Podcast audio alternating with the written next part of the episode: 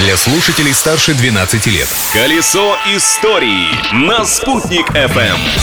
Всем большой и солнечный привет! На связи Юлия Санбертина. Выбирайте транспорт. В историю этого дня можно отправиться на паровозе, который был запатентован в этот день, или на американском автомобиле, который был впервые продан также 24 марта. Хотя, неважно на чем, главное куда и зачем.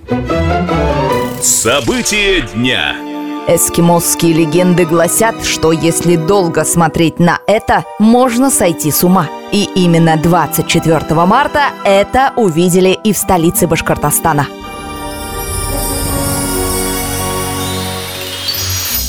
В этот день, в 1940 году, около 10 часов вечера, в Уфе наблюдалось северное сияние.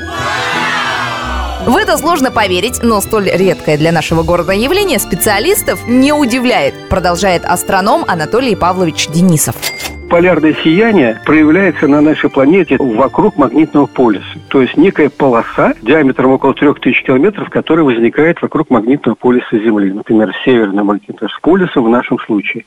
И когда эта полоса расширяется больше, на расстоянии 5 тысяч, 6 тысяч километров, то мы можем уже наблюдать полярное сияние и Башкирии. Оно ведь над нашими головами не развивается, оно только с севера идет. То есть как на неком дисплее мы наблюдаем свечение. К слову, северное сияние над Башкирией в 1940 году не единственный случай. Его видели еще и в 2015 и 2018 годах. Но, как признаются астрономы, сложно рассчитать, когда мы сможем вновь понаблюдать северное сияние над нашей республикой. К тому же не факт, что с погодой повезет, но лучше посматривайте иногда на небо.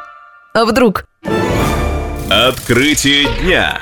Еще одно необычное событие, произошедшее в этот день в небе над Уфой. 24 марта 1937 года в саду имени Ивана Якутова впервые состоялись прыжки с парашютной вышки. Что это за вышки такие, спросите вы? Представьте себе 25-метровую винтовую лестницу с небольшой площадкой на вершине. С нее и стартовали парашютисты.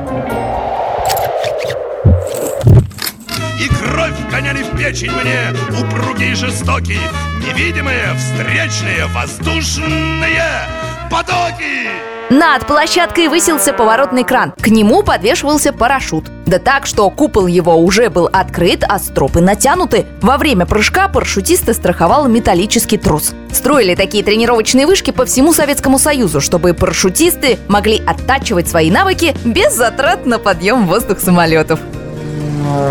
Первооткрывателями парашютной вышки в Уфимском парке Якутова были воспитанники Уфимского аэроклуба, будущие летчики. К слову, среди выпускников Уфимского аэроклуба того времени 14 героев Советского Союза. В их числе и дважды герой Великой Отечественной войны Муса Гариев. А еще сегодня Всемирный день борьбы с туберкулезом. Так что я, Юлия Санбердина, напоминаю. Детям прививки, взрослым ежегодная флюорография. Кажется, все самое интересное об истории этой даты уже озвучено. Осталось только важное объявление. Наша следующая встреча по этой же теме состоится завтра. Ведь прошлым нельзя жить, но помнить его необходимо.